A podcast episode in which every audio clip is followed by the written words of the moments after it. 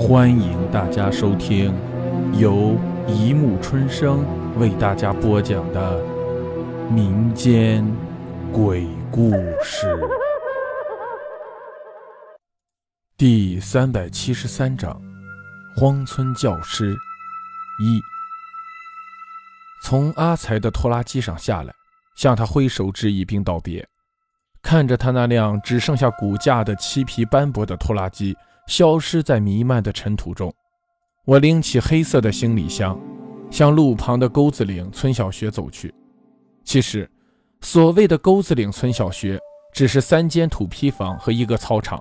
如果不是门楣上的木匾和操场上用一根木头和一个铁圈支起的篮球框，我实在无法把它和学校联系起来。兴许是听到了拖拉机的突突声，正在讲课的赵小庆。临时放下手中工作，安排我在教室一侧的小偏房里休息。过了一会儿，迷迷糊糊、几乎要进入梦乡的我，被孩子们叽叽喳喳的声音吵醒了。抬眼一看，是赵小庆，睡着了。他把手里的教案放在靠窗的桌子上，在床沿坐下来说：“嗯，差一点，我有点不好意思。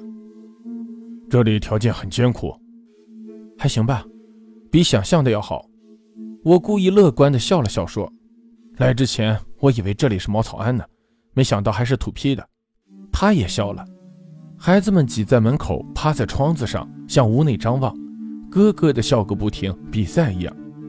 赵小庆对他们说：“同学们，这是新来的张老师，从明天起由我们共同为大家上课，你们说好不好呀？”“好。”孩子们咯咯笑着，一哄而散。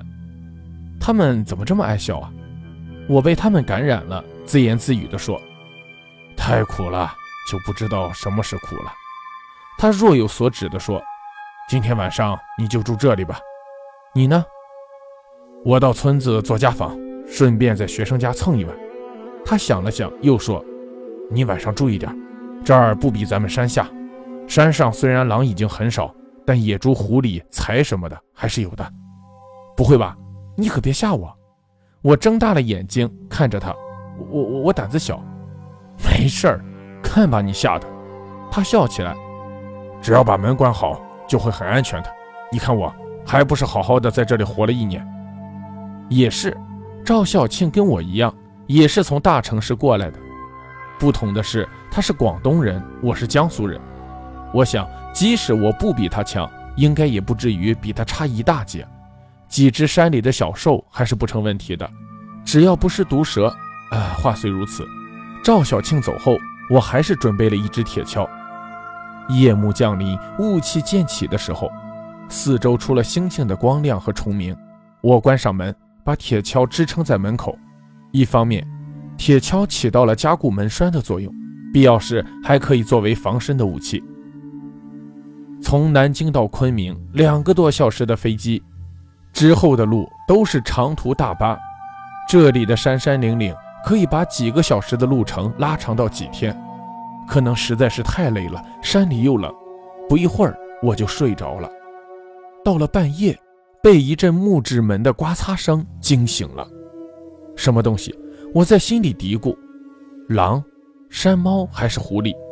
应该不是野猪。那种粗笨的家伙只会把门撞得山响。呃，谁谁啊？我试着轻轻喊了声：“是我。”一个幼童稚气的回答：“你是谁？天这么晚了，有什么事吗？”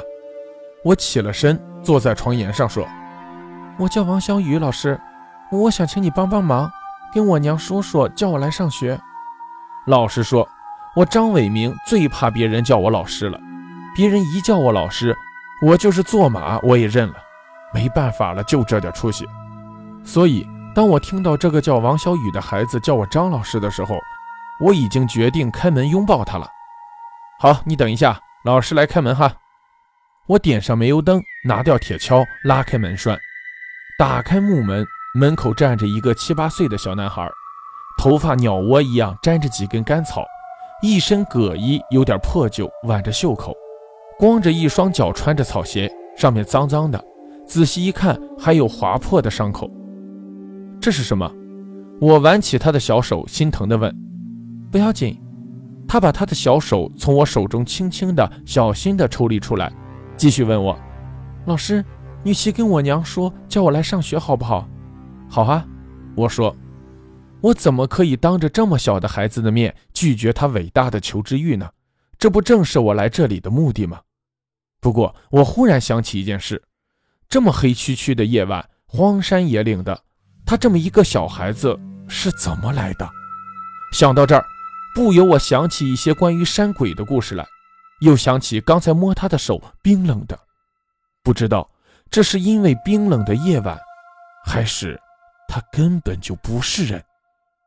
我有些后悔了，不该答应他。不过，我说，天这么黑，路不好走，要不明天我和你一起去吧。不黑，一会儿就到了。他央求着看着我，还是明天吧。我不得不坚持。那好吧。他沮丧地看了看我，继续说道：“你你明天一定要来呀！我叫王小雨，赵老师知道的。嗯，一定。”得到我肯定的回答，他扭头走了，消失在黑暗的夜色中。好了，故事播讲完了，欢迎大家评论、转发、关注，谢谢收听。